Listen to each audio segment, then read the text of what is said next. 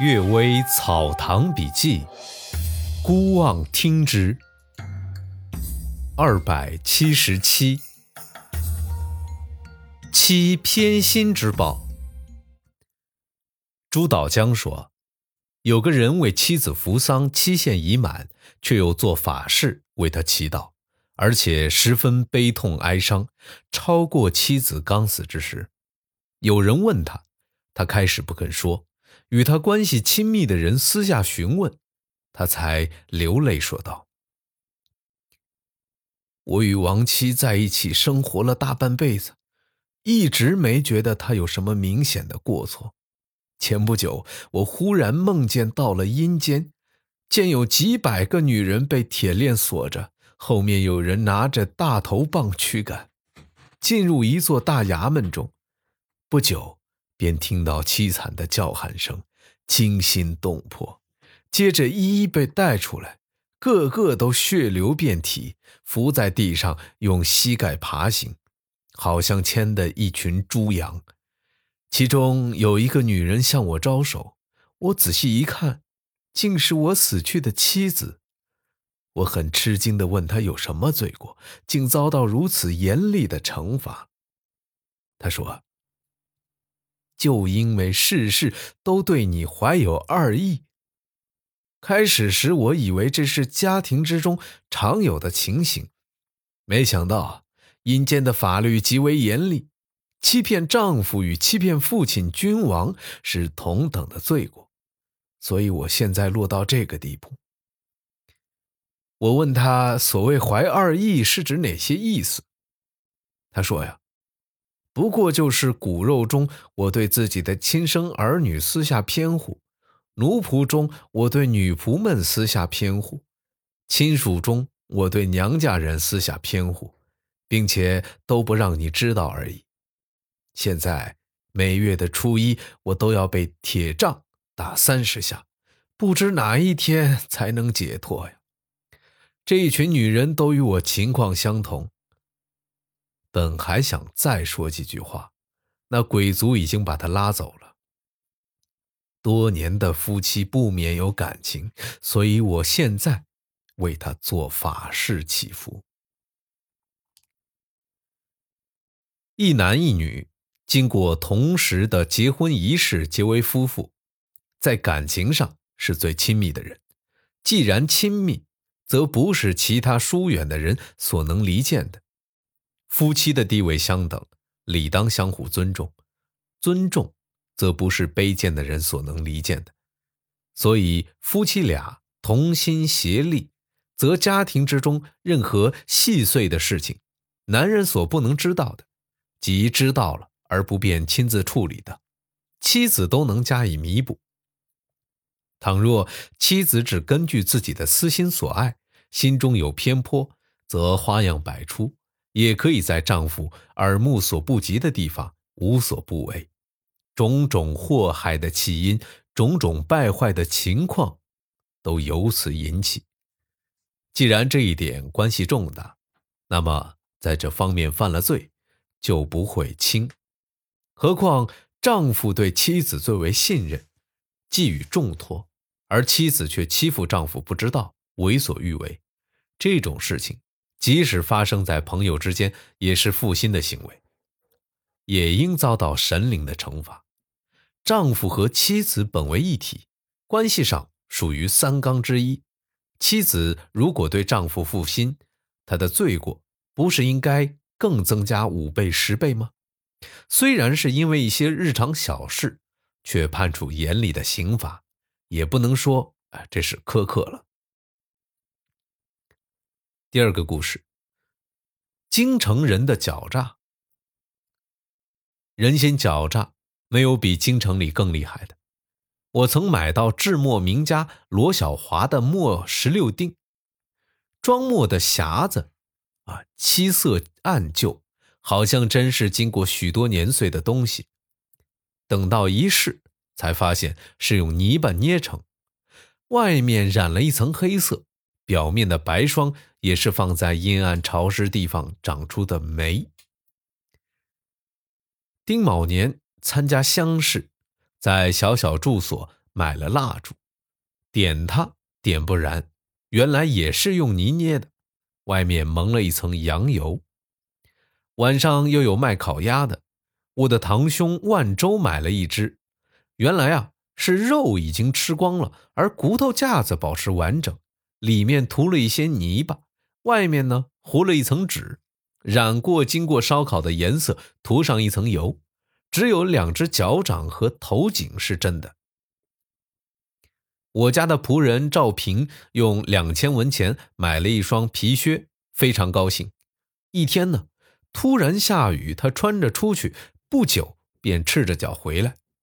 原来这皮靴用的帮啊，是用乌油高丽纸揉出一些皱纹制作的；底呢，则是用浆糊把烂棉絮粘成一块，再用布包上。其他造假的情况大多与此类似，但这还是一些小东西。有个赴京候选官职的人。见对门住的少妇长得很端庄秀丽，一问才知道她的丈夫给人做幕僚远行，暂时把家眷寄在京城。这少妇与母亲住在一起，过了几个月，她家门口忽然糊上白纸，全家嚎哭。原来是她丈夫的死讯传到了，她家设起灵位祭奠，又请和尚念经超度，也有不少人来吊唁。事后不久，她渐渐开始变卖衣物，说是没饭吃了，而且准备再嫁人。候选官职的人于是入赘她家。又过了几个月，她的丈夫突然活着回来，这才知道误传了死讯。她丈夫非常愤怒，要到官府告状。母女俩百般哀求，才留下候选官职的人所有钱财，把她赶出来。又过了半年，这人呢，在巡城御史那儿看到那妇女正在受审。原来前面跑来和扣下他财物的那个人是这女子的相好，他们合谋夺取了他的钱财。现在女子的丈夫真的回来了，所以他们才因败露而被拘捕。真真假假的诡计，不是越变越奇异吗？西城区。有一处住宅，约有四五十间房子，每月租金二十多两银子。有个人租住了半年多，总是在规定的日期之前就把租金交来，房主于是也不过问。一天啊，他突然关门离去，没有通知房主。房主跑去一看，院子里碎砖烂瓦散落满地，不剩一根木头，只有前后临街的房子还保存着。原来啊，这处住宅前后都有门，租住的人在后门设了个木材店，贩卖建房用的木料，而暗暗拆住宅里的梁柱以及门窗，而夹杂着卖掉。因为前后门不在同一街巷，所以别人没能发觉。宅内大片房屋的木料砖瓦不声不响全部搬运光，嘿，这骗术真可谓神乎其神了。不过啊，以上五六件事情，受骗的人或者是看中了价格低廉，或者是因为它的方便所吸引，都是因有贪图而上当受骗。责任呢，也不全在骗子身上。钱文敏公说，与京城的人打交道，时时刻刻都要注意保护自己，不落入别人设置的陷阱，就算幸运的了。稍微显示出便宜的事情，其中必然设有圈套。京城人阴险狡猾，千奇百怪，哪有便宜落到我们这些人身上呢？这话呀，说的真深刻。下一个故事，害人者不可信。王清士说，有个弟弟图谋夺取哥哥的家产。请了一个专替人打官司的讼师，两个人在秘密房间里点起灯来策划。讼师替他设计了一个圈套，布置陷阱，一一都安排的十分周密详尽，包括反间、内应之类的计谋，也无不设置的丝丝入扣。计谋设计好后，宋师一缕胡须说道：“你的兄长即使猛如虎豹，也难以逃脱我布下的铁网。然而，你准备怎么酬谢我呢？”那位弟弟感谢道：“与你是最亲密的朋友，感情如同骨肉兄弟，怎能忘记你的大恩大德呀？”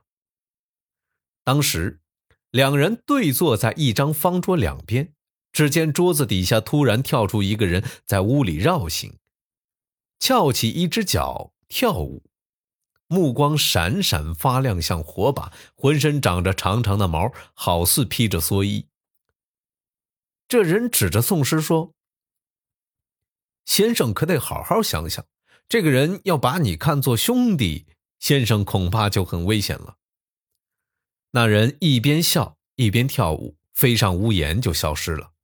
两人与旁边侍候的书童都惊倒在地，家里人觉得声音好像不对劲，互相招呼着进屋来看。